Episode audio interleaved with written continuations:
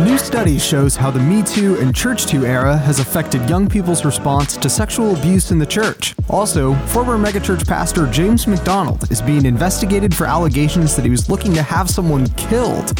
And director Terrence Malick's latest movie premiered at Cannes, and it's already being called a Christian movie classic.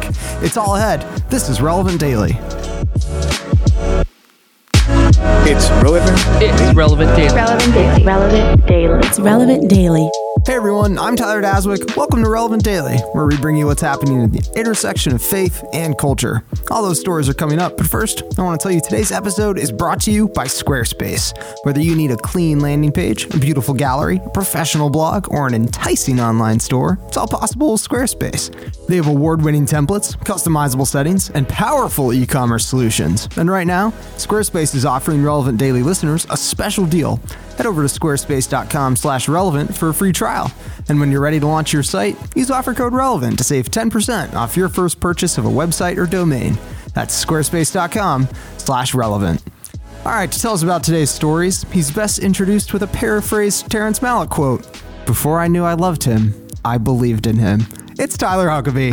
Oh wow, that's a very metaphysical intro. I appreciate that, Daz. Absolutely, man. Uh, so what's what's this new study we have up top about young people in the church? Yeah, so this study comes to us from Lifeway Research, and they've conducted what's really the first major study on some of the fallout from the Me Too and especially the Church Too movements and just how they're affecting young people's beliefs about church. And what they found is pretty concerning. Uh, one in 10 Protestants between the ages of 18 and 34 say they have left a church because they felt it didn't take sex abuse seriously enough. Um, that's twice as high as the Protestant population at large, regardless of age.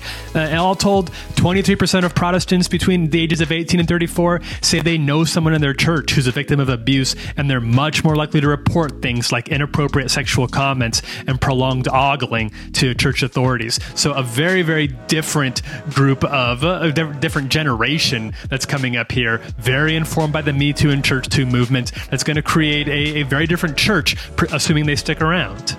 Certainly. Uh, one of the nuances that strikes me about the study is that it's about Protestants specifically. Like these mm-hmm. these people still identify as Protestant and presumably are still going to church, right? Well, yeah, not presumably at all. That's part of the study. Is these are all still people who say they regularly attend church. This study did not take into account the presumably pretty large number of people who stopped going to church altogether over issues like this, which would definitely be something to take into account too. Is is the people who who just gave up on church because of the sexual abuse scandals that have come out from the SBC and other organizations over the past few months. Uh, but even among these responders, there is some heartbreak.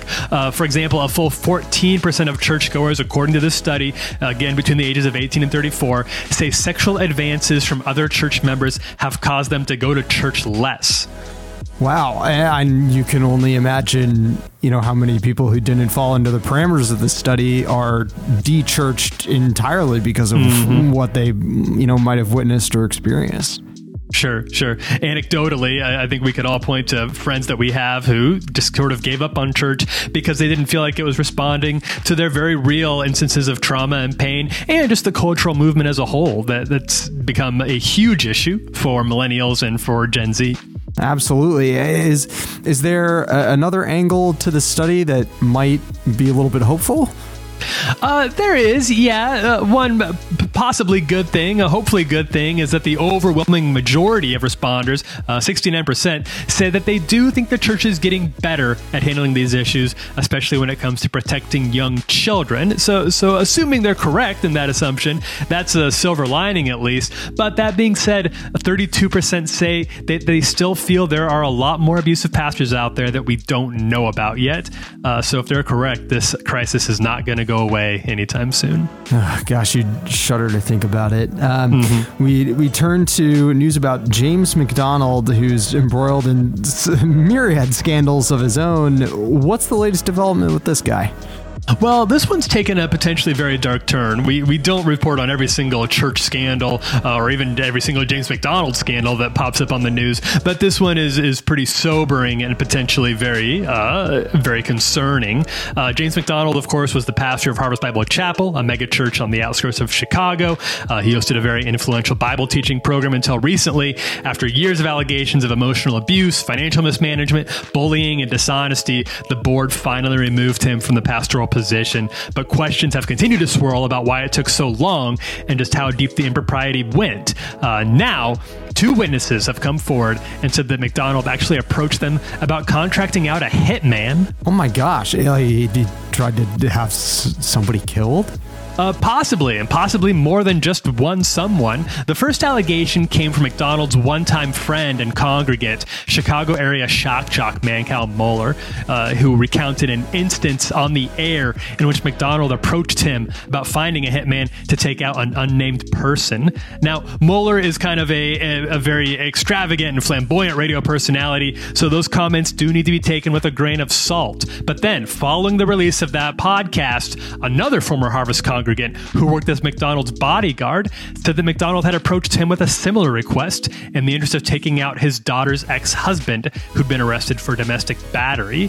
Uh, so these are two very similar requests, uh, and that was enough, evidently, to get the attention of the Chicago police. Wilmette Deputy Police Chief Pat Collins told reporters, quote, a subject came in and filed a report, and we are doing an investigation based on that report. So depending on what that investigation finds, uh, this could go from a, a problematic and sort of bad news, very sad story about what's happening at Harvest to something much darker.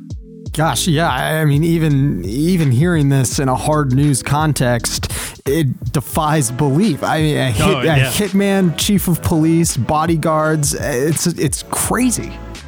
Yeah, this one spirals out of the uh, the like church scandal territory into HBO miniseries territory. Gosh, no kidding. Uh, finally, Huck, uh, our last story. Terrence Malick, acclaimed director, maybe a little bit polarizing. Uh, he's back. His his new movie is at the Cannes Film Festival, and early response says it might be interesting for Christians. Yeah, it's pretty interesting, and, and uh, like you said, Malick is a polarizing figure for sure. Uh, and the- kind of his, uh, his your mileage may vary depending on where you're at on his depictions. Like we got what, you got Tree of Life, of course, you got Badlands. Um, but the word that's coming out from from Cannes, where his film just premiered, is that this one is very very good, or sort of returned to form for him after a couple lackluster, critically lackluster releases over the past few years. Um, his movies have always posited Christian themes alongside his prestige trappings. Uh, the movies are pretty long and not necessarily sequential, so they're not necessarily for everyone, but for a certain crowd, it's some of the most theologically rich content you can find in the cinema. Um, this one is a World War II drama about Franz Jägerstatter, who was a real life conscientious objector to the war, who lived in Austria and refused to bend the knee to Hitler, even as most of his friends and family succumbed to Nazi propaganda.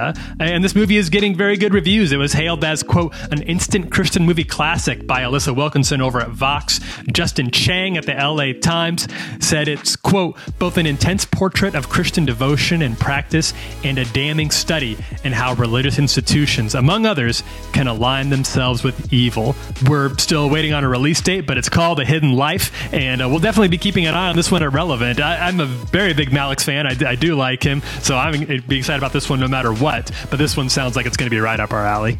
Yeah, absolutely. And exciting that a, a visionary director, however you feel about that vision, is applying all of these spiritual themes. So I hope it gets the, the marketing push here in the States to get people out to see it. I think this could be really cool. Yeah, they've never exactly been cash cows given the the length and sometimes the sort of obtuse subject matter that Sure, they tackle. sure. But assuming that it's good, uh, I've, I'm uh, definitely looking forward to giving it a shot. It sounds like it'd be something that would definitely be worth supporting, uh, regardless of how you feel about the the exact vision that it brings to bear. Absolutely. Huck, thanks so much. Hey, thanks a lot, Daz. That is the daily. To read more about those stories and everything else we're covering today, make sure to check out our homepage at relevantmagazine.com. Also, for the latest, make sure to follow us on social media. We're on Twitter at Relevant and on Facebook and Instagram at Relevant Magazine. Finally, don't forget to subscribe to our print magazine and all our other podcasts. We're here every weekday bringing you the latest at the intersection of faith and culture. Thanks for listening, everyone. This is Relevant Daily.